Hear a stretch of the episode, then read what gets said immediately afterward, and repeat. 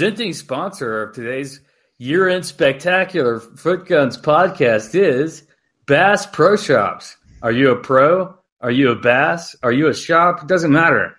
Come on down and we'll hook you up. This is Boomer turning you over to our inimitable host, Wasabi But Research. Wasabi, take us through the new year. How you doing, brother? I'm great. I'm just really enjoying my new trolling motor that I got set up courtesy of our new sponsor, catching some really, really nice catfish down here in the river. Going to fry them up for lunch in a little bit. So let's knock this podcast out and knock the rest of this awful twenty twenty-one year out of the books and uh, and get on to twenty twenty-two because uh, because I don't know. I'm ready for it. What about you guys? Yeah, it was it was really an awful year. We were uh, on the phone last night talking about how, like, we made a bunch of money this year, and it just feels terrible, like really terrible still. Yeah, on a percent basis, I think it's my best performing year ever, and I, like, want to die. Well, with that, welcome to the holiday spooktacular Santa Claus rally. Everyone gets COVID edition of uh, Footguns. It's Hal, Wasabi, and Boomer. I think this must be the first podcast with all three of us, uh, if I'm if I'm wrong. Um, but but this is fun. Let's uh, let's take a little trip back um, through through the year. So I don't know. Like, I think it makes sense to talk a little bit about Footguns. Like, where, like, you guys started this thing just kind of because I guess Hal, you were sending a lot of voice memos to Boomer and going back and forth, and then suddenly it turned into like a real thing with thousands of subscribers and listeners. So I don't know. Let's do some backpatting. What uh what what kind of surprised you about about how this has uh, turned out, and what um I don't know what what are we going to do next year? Uh, I mean, I'll start with eight. You know what, what we we got a thousand subs on day one, and we were kind of just like, okay, you know, that's it's better than nothing. Um, but yeah, eight thousand now. It starts to feel like, okay, um, people people are enjoying this. We've we've had a really really good time doing it, and I'm excited to keep keep it growing. And I'm excited like the path that we're on. Um, yeah, Boomer, I don't know. What do, what do you got to say? Yeah, I mean, I, th- I think uh, I think that if you look at if uh, you know the best token picker that I've seen, um, if you make an analogy to stock picker, has been Al. And I think uh, we originally, you know, we're like, oh, there's all these traders out there who want to trade it, but nobody wants to trade it. And everyone wants to just accumulate as much as possible, get as many airdrops as possible. And so uh, also, you know, I went on my, my, this is my first year in crypto, not unlike you guys. And I went on a bit of a crypto journey where I was like, okay, this is a thing. I realize it's a thing. Okay, I'm going to have to get past the Bitcoin maxis. Then I feel like, which is a very next common next step, I became a Ethereum maxi because I was like, use case, use case, use case. Bitcoin is inert. And then I was like, oh, God, there's Ethereum maximalists and there's Bankless fuckers. And I was like, they're just as bad as the Bitcoin maxi people. And then through um, watching Hal sixty-nine K and his leadership work at Badger and your work at Badger and disclosure, I'm long the coin Badger as a result, because, uh, you know, Footguns in twenty twenty-two is going to look a little bit different. It's going to be DAO maxis, if that's a thing. But it's kind of funny because the whole idea of DAO is there are no maxis, right? So let's let's talk about that a little. I don't think we've really talked about this that much on the podcast, but Footgun, is Footguns a DAO now? We have a token. There is a multi-sig. People are on the multi-sig. I'm writing up a proposal to offload my underperforming N F Ts to the DAO because I think they're going to be a great investment for next year. What what's happening with that? Is this is is Footguns a DAO now? Um, I mean, I think technically, you know, we have we have everything behind the multisig. So yeah, if things want to get done, then you got to go through some form of, like, you know, decentralized governance. Um, even though it's a small group of people, I think I think there's eighty wallets that have tokens, and like four of them are mine. So uh, that's like seventy-six wallets that have tokens. So yeah, I mean, it's a let's call it a decentralized group. Yeah, it's a price. This, the results so far are impressive. I think the price of the token is doubled. I mean, that's not why we're here. Let's just keep this in mind. Anybody listening for the first time, the goal is, is not necessarily to, you know, create a new token. But Hal made an incredible point last night with Wasabi, which was, I think we're the only thing in the only token out there that had a product before a token or a project. And if you're listening, like, the way to get these tokens, I don't know if we've really laid it out, but step one, you go to your li- your local Bass Pro Shop. Step two, you take a selfie in front of the fishing lures section. Step three, what's step three? You send it to the Footguns Discord, and then with your E T H address, so you got some tokens. I, honestly, you, you're you're making. I was thinking about this last night that um, we offer an airdrop to anyone that, you know, sends some receipt of like an item that they bought at Bass Pro Shop. We'll send you, you know, send us an Ethereum address and a receipt of, you know, maybe just you being in a Bass Pro Shop, or, you know. COVID, um, we'll... mask on, COVID restrictions. Yeah, apply. Yeah, absolutely. Yeah, six foot distance to the outside of a Bass Pro Shop, and we'll airdrop some tokens to you. Because everybody loves airdrops. Or just under the big sign. Because the sign is really, I mean, that's classic iconography, right? Yeah, I think what we got wrong, or what I got wrong, or whatever, probably me, uh, what I got wrong was I thought the amount of people who wanted to, to just trade in the major cryptos, the top sort of three, was a lot higher than it is. And what I've realized is that uh, the DeFi degen area is just about mass accumulation. It's like a bunch of hoarders. And it's really weird because a lot of the people who are are are into the airdrops are really wealthy in real life and have real, you know, TradFi jobs and everything. But this reward structure of airdrops has come to, I think, dominate DeFi degen. It's a reward for participating. It's a reward. It's, it's like, for me, and I know this is the thirtieth thousandth time you've heard this, but for me, it's democracy plus. Like, it's like you get a prize for voting. You get a little sticker. And so um, I think you'll see less focus on sort of, uh, you know, maybe the trading aspects of Footguns uh, in the in twenty twenty-two, just because that audience I thought existed, which was, you know, hey, really, you know, first time trader or long time trader looking to hone my game. I, I just, everybody's just like, yeah, yeah, yeah, whatever. When's the next airdrop over at uh, Wonderland? Yeah, yeah, yeah, whatever. What do you think about this project? Yeah, I mean, it's interesting. Like, I was in, so I'm I'm a, a Cowswap maxi. I think we're going to have them on the podcast in the next uh, in the next year. But it's ooh, that's new, exciting! Uh, Don't tease that unless you can make it happen with something. Oh, it's it's it's it's it's happening. Um, so, but it like they're one of these uh, exchanges that's been rumored to do an airdrop, and I'm in their Discord. Um, and you just had all these people spamming random comments, and it was like, why are they doing this? And because like other airdrops had a uh they were, you know, based on how many comment they were trying to incentivize like being contributor in their Discord and like making comments. So then you just get these like I, I don't know if they're bots or like actual people just like spamming good morning or like shit posting in the Discord to the point where they're like, stop, like here's actually, and they the guy just like linked to the forum post that had the actual details about the airdrop, because like it creates this kind of like mass airdrop harvesting behavior.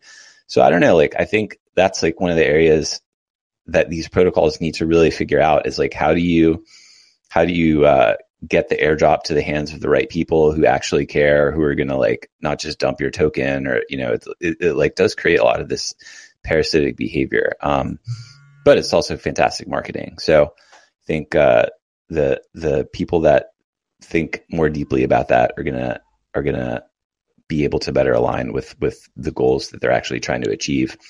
Yeah, Wasabi, I think you were trying to tell me this a lot, right? But I just wasn't listening, which is like, nobody's here to trade, man. They're here to accumulate. like, like you know, it's a, it's a universe of hodlers. Now, you may exchange one token for another for greater value or whatnot, but uh, people are less interested in, I mean, I keep trading this sell Ethereum above one four thousand trade that's worked like ten times in a row, but that's not necessarily what what what DeFi degen is interested in doing, you know.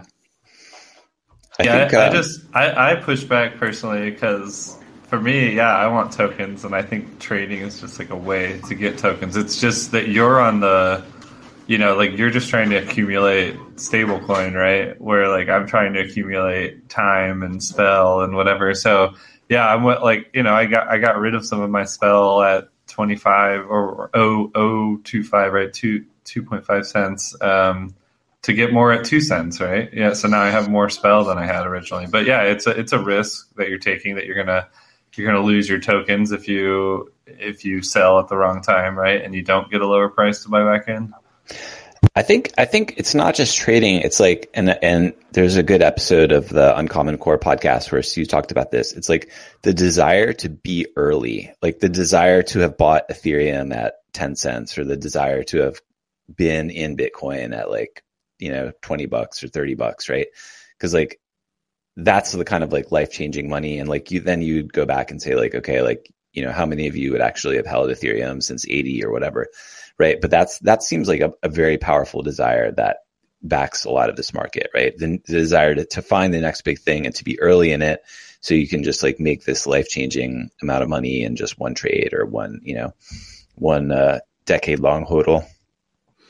Yeah, or I don't know. You, you, yeah, you, you're sort of playing for uh, you're like more like an options trader. You're yourself venture capitalist. Whereas a TradFi guy like me, like shorts Ethereum at four thousand ten times in a row and makes a hundred percent. You know, and so it's but it is just a different. It is a, a different thing, and uh, I, I am uh, the, the the the shift of. You know, Bankless could have the Ethereum maxi lane, and they can talk about how useful it is, even though, you know, gas fees are clogging up the arteries of finance. But, um, and, you know, Pomp can have his Bitcoin lane, but there's no one out there in the DAO lane. So we're, we're, we're oh, the DAO yeah. Lane. So I want to, Wasabi, I want your, uh, your view on this because you weren't here. So the last uh, public podcast we did with uh, J V L, I made a statement that I thought Sushi was one of the best DAOs. Um, and I think this was like the day before all of the drama exploded around uh, the five thousand dollars dinner and, uh, you know, whatever, the, the DAO sort of just being in chaos and this sort of thing. The token uh, crashed to what I think it was like almost four dollars, four dollars and forty cents. And then uh, now it's trading at nine dollars and sixty cents, which is above the eight dollars that in July when Boomer said, Uh, buy Sushi. So, uh, yeah, I don't know. There's a lot going on. And in my opinion, you know, the reason it's the best DAO is that it's up because of all the chaos and because of all the, you know, from the beginning, it's been owned by no one and the ownership of it has been fought for by everyone, right? And it's no coincidence, like from a trading perspective, four is the big support. Four is what I've been staring at, looking at going like, gee, I wish I could buy this thing at four. And so they kind of align in that way, but I think that, that, that the point that Hal makes should be underscored a thousand times, which is you're getting you're, you you get this unique perspective into the thinking around the token that you own. So you know, spend most of the time there and less of the time focused on. I mean, it doesn't it doesn't it's, it certainly doesn't hurt anyone to point out the four dollars is long term support for Sushi, and that you have to be crazy not to buy it there, but also knowing what's going on within the project, which is taking place publicly in, in a, you know, democratic way, I think is, uh, although there's some V C involvement in Sushi, but I think they're good V Cs, um, is sort of the, the way to go. So let's do, let's do some worst and best of twenty twenty-one. Yeah. Wait, wait, I just had something more on Sushi. Like, you know, it's a DAO when they're, uh, menu gets leaked on rect dot news and you see that they've paid for uh, a cocktail that has is a Manhattan made with brown butter and lavender. So like once once you know once they're leaking the brown butter lavender Manhattan recipe on rect dot com, like you know that just it's all hanging out there in the open. Yeah, yeah, no, that's a great point. They mint that on the uh, the blockchain. Yeah, they should they should just start making N F Ts of all the receipts or whatever. Yeah, I mean, Sushi is kind of like some someone that's like hot, but also fucked up. And it seems like all of these like these these DAOs or like other people who like like Danny or, or I guess it was like S B F, like they want to like swoop in and be the savior, right? Like everyone wants to swoop in and save sushi. They're just like kind of like hanging all their dirty laundry out there. But it is this great property. I mean, they have an awesome brand. Millions and billions of dollars are traded on there. They've got these products that are in the works. So yeah, like I think, I don't know, we were talking this before, but like I would bet on sushi to have a comeback narrative just because it's like the most interesting thing, right? Like I think sushi's coming back in twenty-two. I'm definitely not selling it. All right. So I want you guys to do your best trades because I'm going to take us off into rabbit holes with my best trades. My right, best trade. Yeah. Best trade TradFi uh, was gasoline. I've just been a, um, a perma gasoline bull, but missed the twelve percent move in one day and bought back in. And at one point I was the um, largest spec spreading over two months in the world on gasoline. It's like when you're going to the pump, you're paying me. Um, and then uh, worst trade was early, early Bitcoin was just a disaster. I think I lost fifty grand getting used to, to, to crypto. Um, I think that, uh, uh, I think one of my best trades there was, it was early on. It was actually pre-started in, involving crypto, which I didn't trade, but I guess trade ideas was, uh, I took apart I C P, uh, based on some commentary that Hal did or whatever. And it was, it came out and debuted at this really high price. And I was just like, this is not a thing. This is a total V C backed piece of trash and it's going to go down. And it went down from what, like four hundred to forty or something. So um, I wasn't clear on how to short it at that time. And, and it was kind of scary to short anything with things going up like that. But, um, you know, I think in twenty twenty-two, it's just going to be really, it's going to be that much harder for venture capital firms and, you know, whoever to fake it.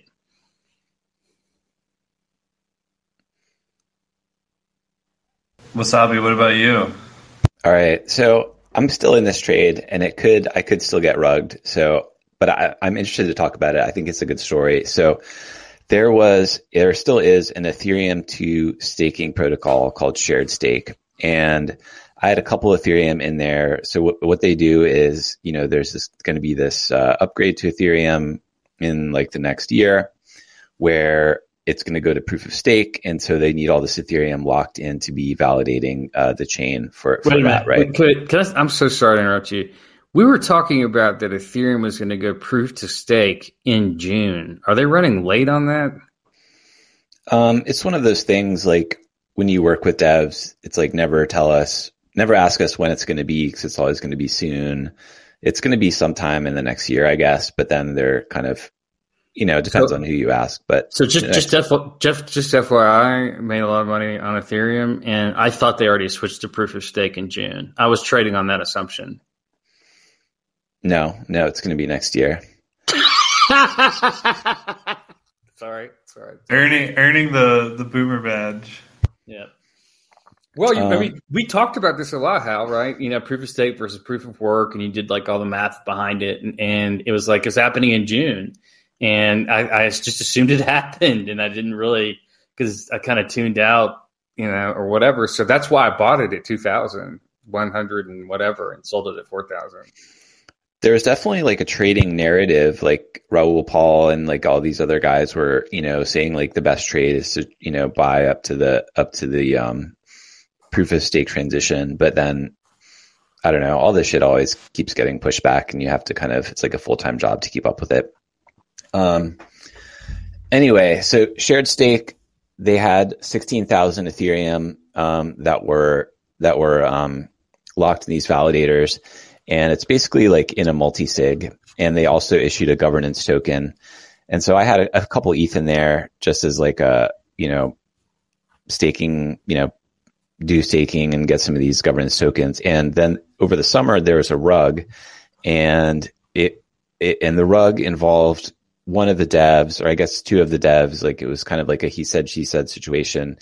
And uh, one of the devs left and the uh, V E T H two, which is like the staking E T H token, was trading about I don't know, like eighty percent of an E T H. It was trading at a discount to to Ethereum, right? So it was trading at like eighty, ninety cents on the dollar. And after this rug, it went down to um, like twelve to one, thirteen to one. So at that point, um, you're, you know, I was looking at it and I was talking to a bunch of people on Discord. I actually did a, a podcast on it. Um, you had to handicap that the, you know, was this going to get recovered or is this also going to get taken in the rug? And you really, there's no way to know until the actual change to proof of stake happens. So like you still don't know until, until the next year is out. Um, so at, at that point, everyone was panicking and dumping and the ratio went down. And so like you just did some simple probability and said like, okay, like if there's a twenty percent chance or, you know, if there's even like a twenty percent chance that it's not a rug, it shouldn't be selling at thirteen to one or like, you know, so like just on the probabilities, I felt like I had to, had to buy some there. So I, I put another E T H or two in and then. You, li- you literally just described the investment thesis of distressed debt funds. Mm-hmm. Yeah. Yeah. It's a, you know, am I getting higher expected value? Is it a no brainer, right? Like there's, okay, maybe there's like a fifty, say it's a coin flip. If you're getting twelve to one, like it's a good, it's a good bet, even if it goes to zero probabilistically. So I did that and it's since recovered. It's back at like two to one or something. Um, and we still don't know, like it could get rugged in the, in the, uh, in the merge, but I'm still in this trade, uh, hodling because the, one of the, the dev came back and he's like, continuing to build it. So I think it's it's pretty good at this point. So I want to do some more research to see if I if I load up on even more. Um, but at this point, I would say if, if that works out, that that'll be my best trade in crypto ever. All right. I'm I'm just going to leave it. Like, I, I think I just came up with like six that I don't even want to talk about because they're just boring. Um, the most interesting ones are N F T. This thing called the N Project came out. I can't remember when this was. It was like sometime in the summer or early fall or something. And it was literally um, you just you just went on Etherscan and you put in a random number, um, and you it was like between zero and like eight eight eight eight eight, and you minted this N F T, which was a black a black square with some numbers on it.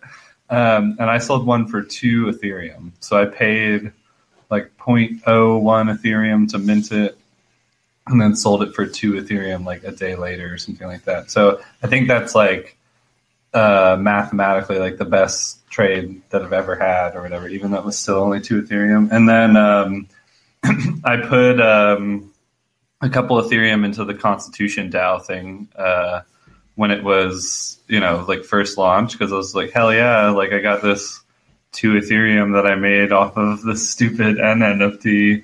Um, sure, let's throw it away. Um, and then I was, I remember I was like in the car driving somewhere and listening to something and, and I don't know, they were talking about it like on C N B C or something. And I was just like, holy shit. Like I forgot I put money into that. And then I went and looked and, um, I'm pretty sure I ended up selling it like almost exactly at the top. Um, unless it's like gotten higher by then, but it was a huge, like, ten x or something like that. Uh, yeah, pretty crazy. Um, and then, um, I, I mean, I, we we have to talk about ICE, right? Because um, I, you know, I, I've been I've been in DeFi following things really closely.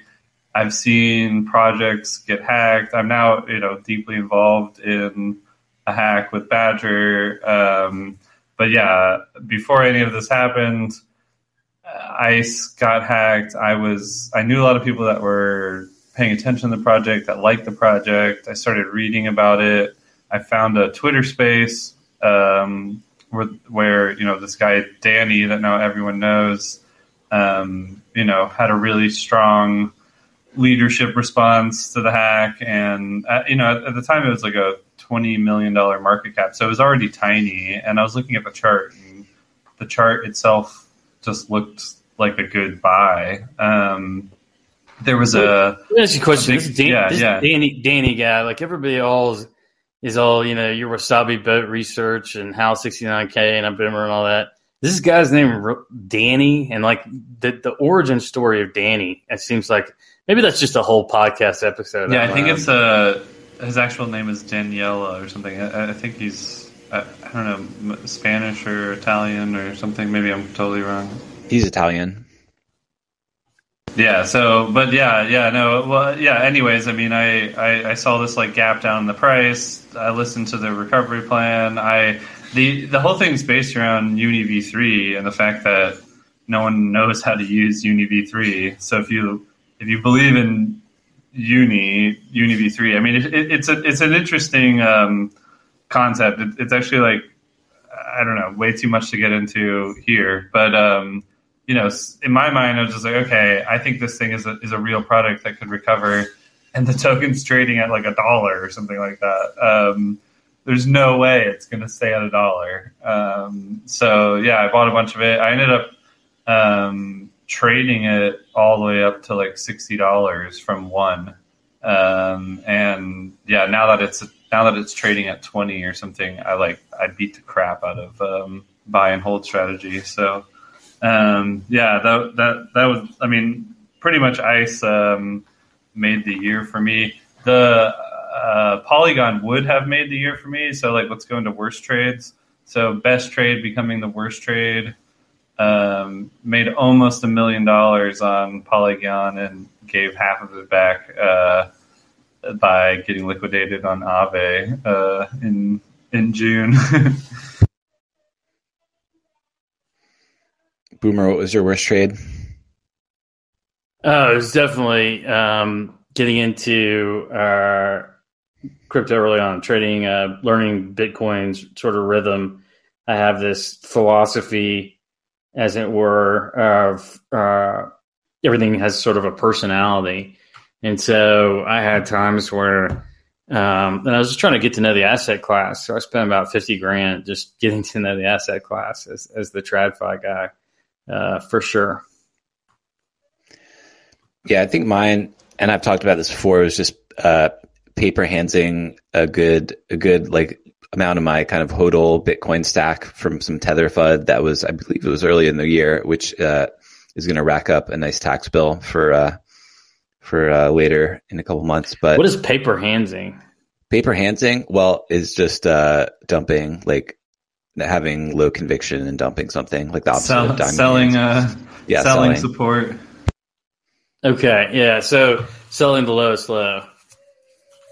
Not even no. It's like it's like what I it's like what I talked about with um um like you should put your stops below where you would buy. Right? It's just like it's it's like stopping yourself out above above where you would buy. I gotcha. Paper hands. Okay. Just I'm learning these new things. There's always a TradFi corollary. I just have to, you know, translate it. All right. So we're talking about becoming DAO maxis. We like DAOs. We think DAOs are going to be a thing. What's the best use of a DAO that we have seen in the past year? Boomer. That's a good question. I DAO think, maxi uh, boomer. I think Tro- tro- trolling, trolling the Constitution bid.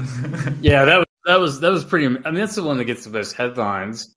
But I think I think uh, Footguns, which you know could have been a sort of uh, make ourselves wealthy thing, um, using Hal sixty-nine K's incredible insight into picking tokens in my years as a trader, or whatever. And we are winding up a DAO. We, we're we're a DAO now. So we were. Yeah, the- I mean to.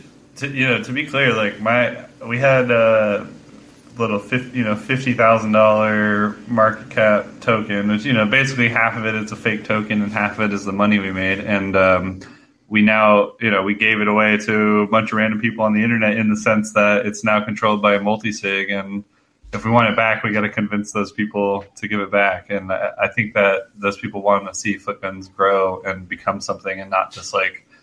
Cash out and close the you know close the, the doors or whatever.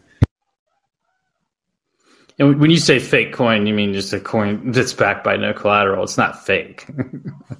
uh, yeah, I mean it's uh it's it's uh internet magic internet money, right? It's um it's whatever you want it to be, right? It's. Well, uh, I think that that you know just uh, I know everybody we get a little blowback from the Badger stuff or whatever, but getting an insight into Badger and reading all those posts, I think that their uh, response to whatever they've been going to has been mature and reasonable and uh, well measured. I mean, that's the real test, right? That's the stress test. Um, uh, and so maybe the DAO that did the best is under the most stress. Maybe it's Sushi. Maybe it's Badger. Yeah, exactly. That's. I mean, that's why I like Sushi so much, because they're. Um, it's just. It's never been a. Like like you know, Uni Uni came up with this A M A stuff. Curve Curve came up with this. Uh, you know, different style of doing an A M A stuff. It's like they have something to prove, uh, and and they can never really like screw that up, right? They have a they have a goal. Where Sushi is just like this thing, like this this this sort of um, you know, uh, un I, I don't know. It's like a shape that doesn't have like you know a, rid, a rigid geometric form, like a square or a circle or something. It's just this thing that's evolving and growing and finding a place. And, um, you know, the, it, just, just so you know, um, like Danny is now involved in Sushi, and that's part of like the, the rally that's going on is, oh, now Sushi is getting looped into this, um, Frog Nation. Like it's everyone's token sort of thing. I can tell you what the greatest B S of twenty twenty-one was. And that's, I mean, I haven't heard anyone mention Cardano in six months. And that was all anyone was talking about six months ago. Well, I mean, is, does that thing still even exist? What are they doing? My Cardano Ex- friend that I uh, have beers with has gone has gone silent. I have not heard from him in a few months. I saw, a, I watched a Charles Hoskins, whatever, is that, isn't that his name? Uh, video yeah. just a couple days ago. And I mean, he's, you know, he was just rooting for, for DeFi. I think he's a really good um, salesman. You know, he's just like, you know, hey, DeFi is great. It's doing great. And uh, we all got to work together and support everyone. And, you know, uh, everyone, including Cardano. So I don't know. It, I, I just, you know, their smart contracts launched. I, I I thought it was a bigger deal than anyone else thought that the smart contracts launched and there's not just like a SushiSwap clone, right? Because Sushi has um, expanded like everywhere. So if you want a rubber stamp, in my mind, like you get a, a SushiSwap clone on your uh, on your chain. I think that's that's something that's interesting. Like if you would compare Cardano to to Sushi as a DAO, like whereas Cardano is completely bound up with the identity of this one guy who's like yes. revered. Yes. He has yes. hours and hours of YouTube footage. Whereas Sushi is like, there are people that associate with it. Some of who are, are just cartoon characters. Some who are, you know, maybe you've heard their voice. Maybe their real name is out there, but it is, it does seem like this, this organization that, hey, yes. like I'm Danny. I have, you know, I can come contribute. I'm just a random person. I can come contribute.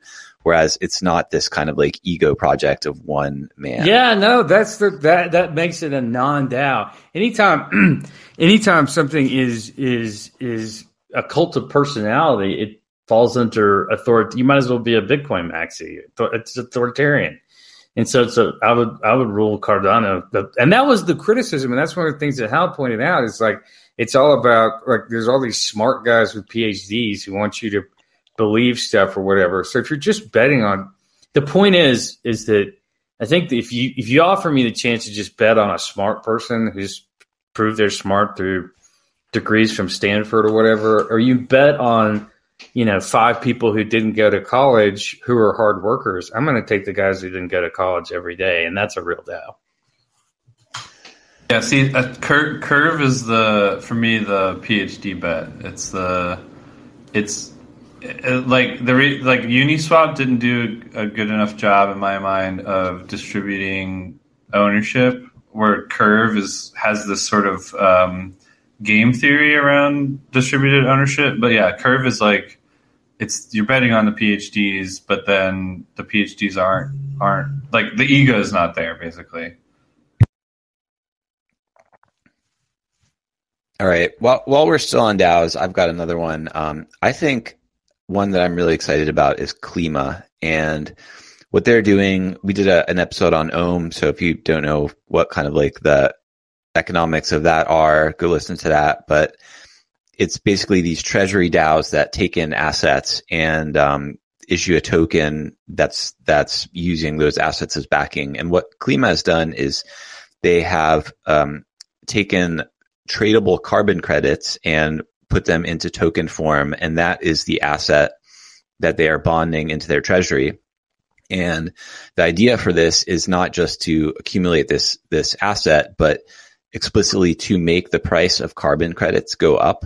And this is one of the things, you know, like uh, crypto journey questions that I'm always thinking about. It's like, where are the intersections between real world economics and, and crypto economics? And just this idea of accumulating an asset to make number go up, which is so, you know, there, there's been uh, many uh, brain cycles spun in DeFi and like creating more elaborate mechanisms to, to do this, but uh, taking a um, climate impact assets and putting them into this, uh, locking them into this protocol. And for, for, you know, it just launched a few months ago, but there have been real world Uh, impacts in the in the carbon credit market, and this is just getting started. I mean, this thing is three three months old. So, if that continues, and and and this uh, they figure out how to tokenize more types of tradable carbon and credits, I mean, this thing could become a monster. Yeah, see, that that's why I think Footguns is so interesting. Is especially if we take it from the community perspective and the DAO perspective. You know, we. Our token is on Polygon. Klima is on Polygon. I've been thinking about this a lot, and if anybody that's listened to this uh, knows about tokenomics and has an idea, like, you know, we have Curve on Polygon, Klima, Footguns. It's just like, is there some way that we can get involved in that and, you know, start writing uh, about carbon credits more and, and that sort of thing, and then get some tokenomics involved and ownership involved? Um, Yeah, I don't know. These are the things that I've I've just been thinking about. So yeah, I'm I'm interested. I put um, one Ethereum into Klima. I think it's worth like zero point two five uh, Ethereum, but I have like five times more Klima now or something. Yeah, I'm down on that in a, in a financial sense, but I think if this keeps going, I mean, I, I, I think over like if this if this works out over a multi-year time frame, and then it can become like a green investment darling. Like if crypto becomes more, um, you know, mainstreamized as an asset class, and then there's the same theme of like E S G cryptos, like this is going to be the leader of that category by far.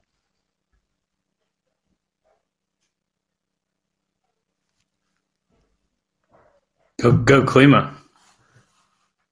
Maybe we should get them on a podcast. Anyone got any more, uh, DAO maxi stuff? What is the worst DAO? What is the most overhyped, un un uh, unsexy DAO? Just, I, I think it's not like one. I think it's the the constant. I think it's the constant like reuse of we're launching an N F T. You know, there's eight thousand N F Ts, and you can combine them together to get more N F Ts and N F T, N F T, N F T, and somehow this is a DAO. Yeah, that, I mean, just the combination of there's just, uh, you know, inevitably people get bored with stuff, and, and either in good faith or bad faith, they go out. And when I was a little kid, I used to think, uh, um, I thought this for a while. Please don't make fun. Well, make fun of me all you want. Fuck. Um, just, you know, mention Bass Pro Shops when you do. And uh, I would take my Doritos for like lunch, and I would crunch them up, and there were more Doritos. It was the same amount of Doritos, but if you if you kind of crunched them up, you got more Doritos.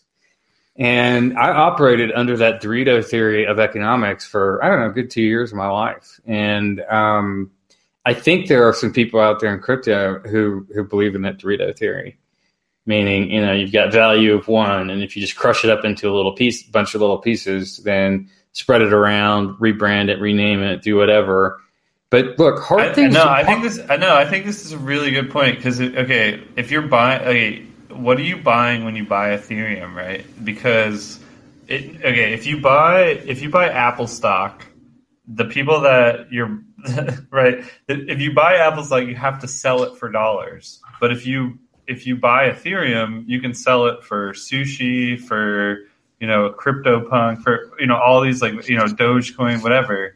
So when you're the one buying the Ethereum from, you know, you know what I mean? Um, you're you're buying this opportunity into like buying all these different things. So if you're just holding Ethereum, betting on this, the people that are also holding Ethereum with you, like, aren't just selling it back into dollars. They're selling it into all these various cryptos and stuff. So, like, in my mind, you're you're sort of just, like, buying into that entire thing, right? So, I don't know. Uh, is, is it good? Is it bad? It's certainly keeping Ethereum from being at fifteen thousand dollars and Bitcoin at one hundred thousand dollars in my mind, because people are just selling all these things off into Sushi and Uni and, you know, all, whatever, dogs and cats and N F Ts. Yeah, twenty twenty-one, I guess, to me was the great awakening. twenty twenty-two will be the great sorting. It'll be this, the, the just hard things are hard. And the thing about DAOs, if you're going to, You, it's so easy. It is so easy to have a podcast about why Ethereum is going to be the next everything. It's so easy to do that. It is so easy to be a Bitcoin maxi. Hard things like democracy are hard. They require compromise. They require uh, a diverse group of people coming in to provide ideas. They require patience. They require all the things that make like our, our world great. And so, um, you know, if you're serious about DAOs, you're serious.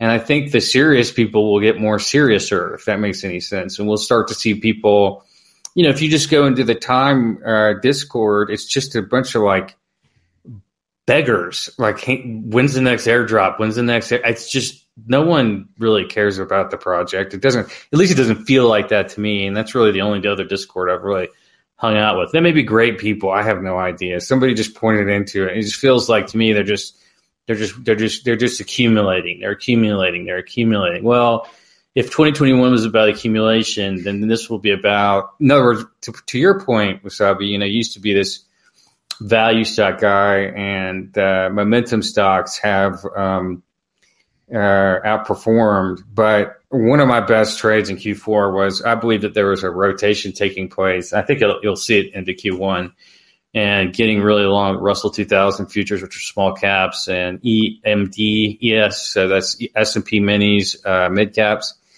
And I think that, um, you know, this we're going to see the separation of the people who are really willing to do the work and people who are trying to sort of just accumulate a bunch of stuff and hope, like, you know, just be a, a crazy options trader and buy options out of the money and hope some one of them hits kind of thing. And I, I think that'll be the real, real, real difference. I will say twenty twenty-one is a complete and total disaster for um, Bitcoin as currency people, right? I mean, there was a lot of hope that once that, you know, Bitcoin, this second cycle, more people got involved in Bitcoin, that maybe it would turn into a form of real payment usable on your iPhone or BlackBerry.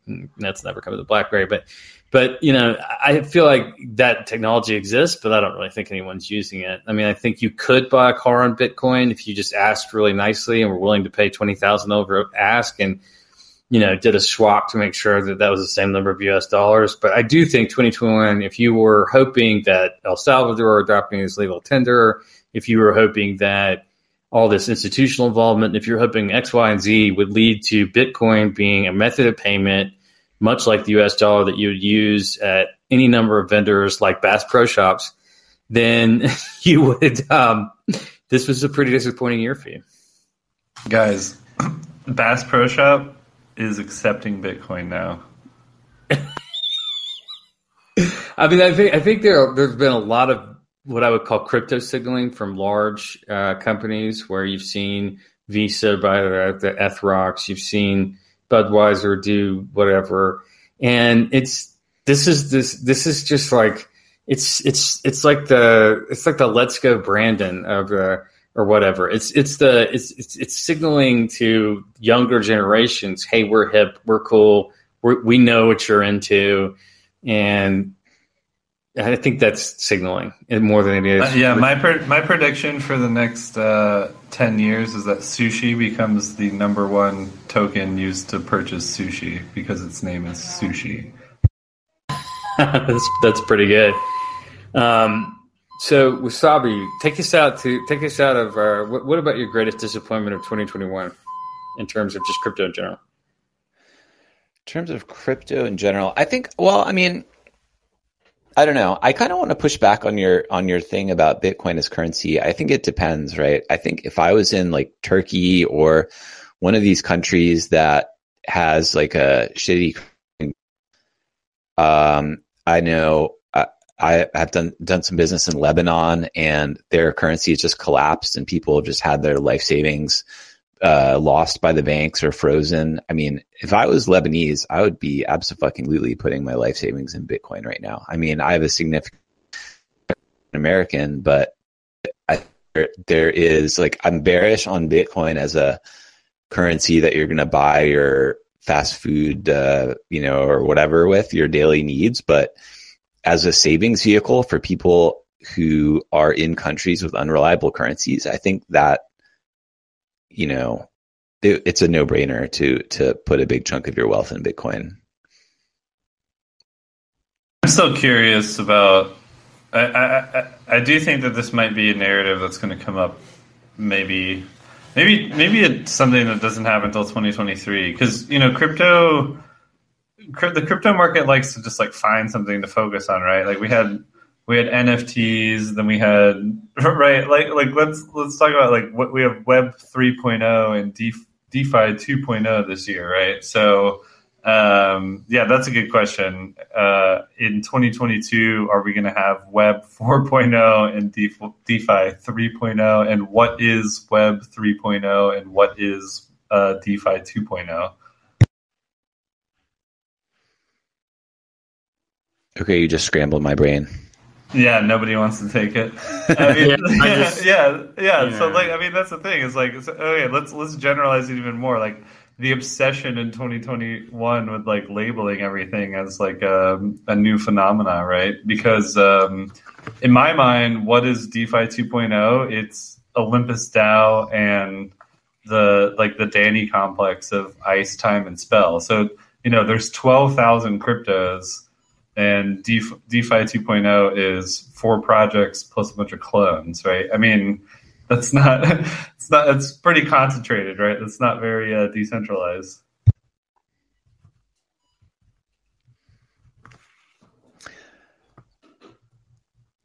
All right. So, best innovation. We talk, we, I think, do you agree that the Ohm kind of Ohmonomics is the best innovation that happened this year? This, this kind of treasury reserve mechanic? Honestly, I think it um, it saved DeFi in some sense that uh, you know everyone realized that they were just airdropping tokens for nothing, and and it's funny because okay, so look, we have the lessons of DeFi two point oh, which was don't just give away your tokens for no reason, and then all of a sudden you know Christmas comes around and we have like the S O S airdrop and now this gas airdrop of just giving away a bunch of tokens, so. Um, yeah, I don't know. Is it a lesson that will be learned? Like, will it be a sustainable model? I'm not quite sure. I think, I think, Ohm, like Ohmonomics or whatever, um, are, are super interesting. And, and it's going to be like a player going into the future, you know, at the same time, all the, the DeFi one point oh protocols are sticking around. And I think that, you know, a lot of people are shifting back their attention to like things like Curve, um, which is, you know, essentially giving away tokens, but locking them right in a incentivized way versus, a, you know, Olympus, which is giving away tokens and then, you know, asking you to sort of lock, lock your good assets for their own token. I don't know. I, in my mind, like the Curve model is much more sustainable. Um, we'll, we'll, we'll see. Like certainly owning your own liquidity makes a lot of sense to me. It, it's um, some somebody made the argument I heard recently that was like it's only because of Ethereum and high gas fees that like we need the A M A models uh, or sorry A M M models, right? The automated market makers, and that it, you know things like Solana, which provide uh, order books, uh, is just superior. So I, I think that question hasn't been answered yet. Is like is the automated market maker, is the Curve model something that Um, is sustainable for years and years into the future, or is it the traditional, you know, TradFi order book that, you know, really represents like a free market? Um, I I think the Curve model is insanely interesting when it comes to um, assets that should be um, like trading one to one, basically, and that I don't think an order book um, provides the, like the security uh, to that peg um, that that Curve does. All right, Boomer, you got a best innovation for this year?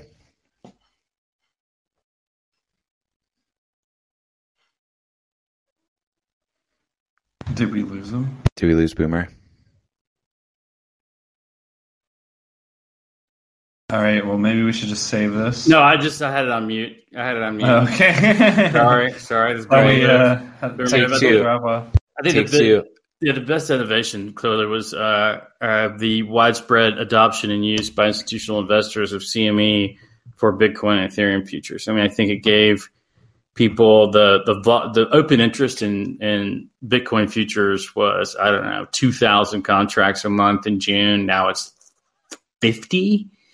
Ethereum has ten times. And so you're now seeing people start to trade this stuff in the United States where, you know, there's no perp contracts, they're real contracts. And so the United States is still the most uh, stable place to do business in terms of can you get your money back and regulation and all this other kind of stuff. So I think that um, um, this that was a big that was a big thing to happen this year. Those did not exist uh, a year prior to this. All right, lightning round. Best meme. Hal, what's the best meme? Doge. Bass Pro Shops. G M. G M. Mindset. G M. G M is the best meme. Okay, uh, Boomer, give us give us your best life hack. Not just crypto, life, love, yeah, so relationships. Yeah, no, the, sig- the secret to trading is I actually figured out the secret to trading. So I never saw the movie, but that thing when Tom Hanks goes and fucks a volleyball on an island, um, if you if you create like an inanimate object and you have to explain that an inanimate object, maybe with glass or whatever, why am I about to make this next trade? And this trade is going to benefit us how? Um, you know, you and your volleyball. You can leave Tom Hanks at home. But uh, so if you if it creates an accountability mechanism in your trading that will result in much better um, results as far as, uh, you know, you won't have a lot. The days where you're like, why did I do that? Or why did I think I needed that right now? As opposed to waiting for a good price. Um You know, we'll go, we'll go down. So that's my. Wait, say, big... say that again. I'm still stuck on the Tom Hanks volleyball. Yeah, so there's some. Yeah, movie yeah, you lost. yeah, I've just been some, thinking about that the whole time. Right? There was some. Mo- there's some movie about Tom Hanks getting. I never saw the movie. I only saw the trailer. But there's some movie it's about called, how ca- it's called Castaway for um. Those yeah, Castaway. That, yeah. That know. So he, you know, winds up on a desert island. He's only got a volleyball, so he paints it like a girl and fucks it or something. I don't know. But the point is, is that he took an inanimate object and kept himself sane by talking to the inanimate object. So if you're, if a lot of, you know, people who are in crypto, their spouses are not down with it, their girlfriends are not down with it, their parents think they're crazy, whatever. So just create a little. Little, little, and, and that's part of what Footguns is for. Is you go on the Discord and we'll we'll talk to you and all that. But also create just a little object. You don't have to fuck it like Tom Hanks did.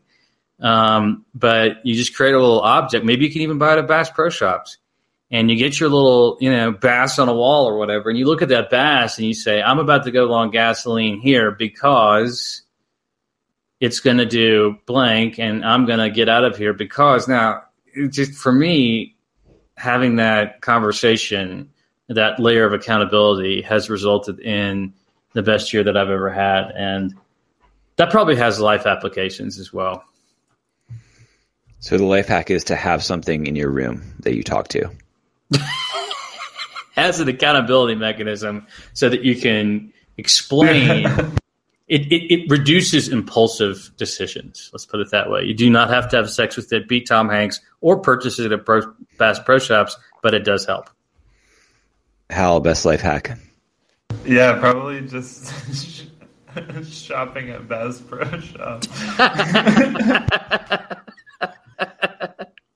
Guys, I just want to say the best innovation by far in terms of crypto this year is, if we've done nothing else at Footguns News, we've created a place where people can come and not take themselves so seriously.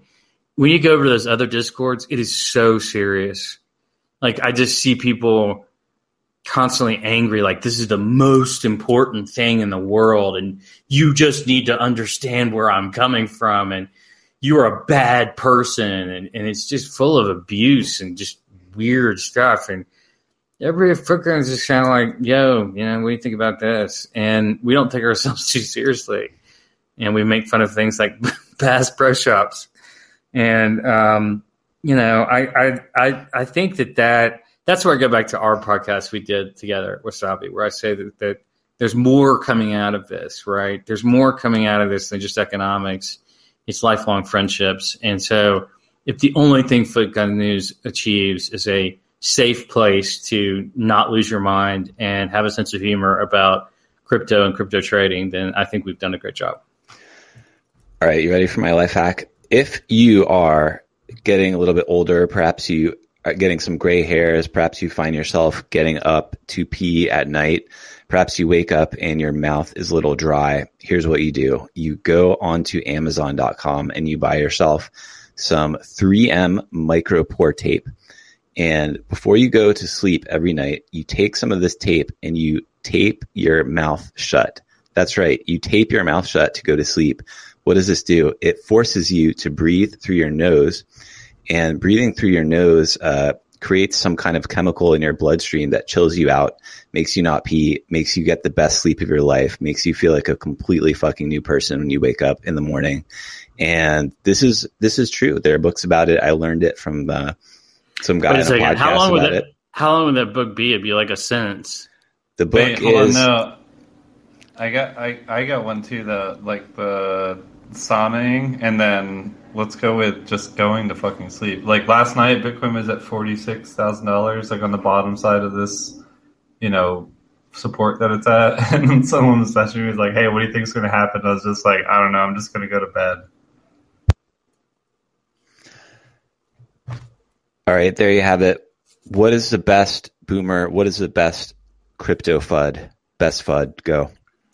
I'm still confused on what F U D means. Fear, unnecessary, devoid. Yeah, unnecessary. Fear. It's a doubt. It's a bear narratives. What is, it, what is the most effective or the best bear uh, narrative? What's the reason hearing? to be bearish? The reason to be bearish is that crypto uh, rose and generally as an asset class because we pumped, you know, seven trillion dollars in the economy to um, help with COVID, and we have studies showing that, you know, one out of every ten person took their, their Biden or Trump bucks or whatever those things were. I didn't, I wasn't eligible, and bought crypto with them. And you've seen the trading activity fall off in Q three with Coinbase. You that basically all of the rise in twenty twenty-one was associated with loose monetary policy and an excess amount of capital. And some people chose the crypto thing, and other people decided to start way too expensive women's boutiques in rural cities in North Carolina. But that would be the ultimate sort of bear case. But I think there's just too many of us out there. Yeah. I, so, okay. So Hal, we were talking, chatting about this before, and I think, I think that's right. I think this is the F U D that's in my mind right now. Right. Uh, for all the talk that uh, Bitcoin is a hedge against inflation, it trades like a risk asset. The Fed is getting uh, is tightening. They're they're going to tighten. Um, Bitcoin is going to trade like uh, your favorite tech stock. It's going to trade like Tesla. It's going to trade like every um, kind of inflated uh, growth stock that's been uh, buoyed by the the yellow bucks, as Boomer says, and the, the COVID trade, all this stuff. And despite it, the narrative that it's inflation hedge, it's going to trade like Tesla. And uh, once the Fed starts hiking, it's going to be it's going to be uh, a bearish year for Bitcoin. But you're saying that this is basically like the middle I Q curve take, and this is wrong. So I'm really excited to to hear your uh, your F U D rebuttal here. Yeah, well, I just want to go into my three my three three things that I heard that I want you guys, I want your take on. So, um, just been, you know, I listen to a bunch of podcasts every Sunday. Footguns, I put out my three favorite, and I know they're like they constantly tend to be from the same people, but like I don't know, nobody else is saying anything interesting. Uh, if you got something that's more interesting, please send it to me, and I will listen to it. Uh, okay, so here they are. Um, twenty twenty-two, what you should do. This is what everyone is saying you should do. Um, be defensive and go to cash. Boomer. No. But you should really think about selling in May and going away. I think Q one, once you know Omicron blows through and people are like, well, I'm still here, you're still here, there's sort of a rally on that. We've sort of seen that in this inter-holiday trading period, where, you know, I've been bearish the stock market for a long time, but I finally got long. Um, but sell in May and go away may be really relevant this year, and watch out twenty twenty-three. Wasabi, you are known for just being a super long crypto. Are you are you going to get into more cash than usual, or? You know what? I, I have been thinking about uh, stable farming. I think stable are incredibly important in crypto, and I think. Um, I am one of the things I want to work on, and I, I you know, Badger's been thinking about this too, is because stable coins are so important, there are a lot of really juicy um, farming opportunities, and you get a, you know, decently sized stable coin stack, and you get that in a kind of diversified basket of a couple different, um, uh, you know, DeFi farms, and, and you, uh, you add that as kind of like a leg to your portfolio. Um, I, I'm thinking about that. I'm thinking about how I can uh, how I can kind of create a another leg to my portfolio that would continue to uh, produce income through through a bear, or just generally provide some like ballast. Yeah, I like it. Uh, I'm I'm in the same boat. The the the main reason I like it though is that of Boomer's like um, uh, U S D T tether to to three trades. So I'm just mm-hmm. like, okay, well.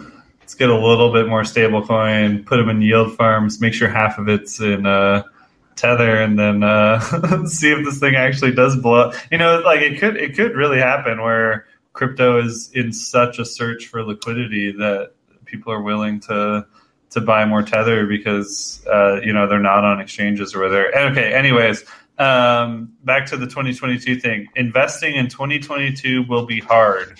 You must be selective in what you own. Boom. Yeah, no, no shit. I mean, investing is always hard. That's one of those things like, well, the markets are not going higher because there's, there's all this uncertainty. It's like, there's always uncertainty. Are you kidding me? That's one of those things that on our trading rules, that's a truism. Like I'm, I'm long wheat because people always have to eat. That doesn't mean you should be long wheat. Um, I'm long gasoline because people have to put it in their cars. That doesn't mean you should be long gasoline. So I think that's one of those just sort of innocuous, like C N B C questions, but I did say earlier, I do think as far as crypto goes, this will be the year of period of discernment where it's going to be harder and harder to do these rug pull things. It's going to be harder and harder to fake the DAO if you want to really be a DAO. It's going to be harder and harder to be full of shit. Wasabi. So, okay, uh, investing will be hard. I think, I mean... Specifically, somehow, tw- you know, th- this is one of the, the most common common responses people have to why something is happening is, well, it's the current year. Like, oh, I can't believe this is happening. It's twenty twenty-two. So, yeah, so because it's twenty twenty-two, somehow investing is harder.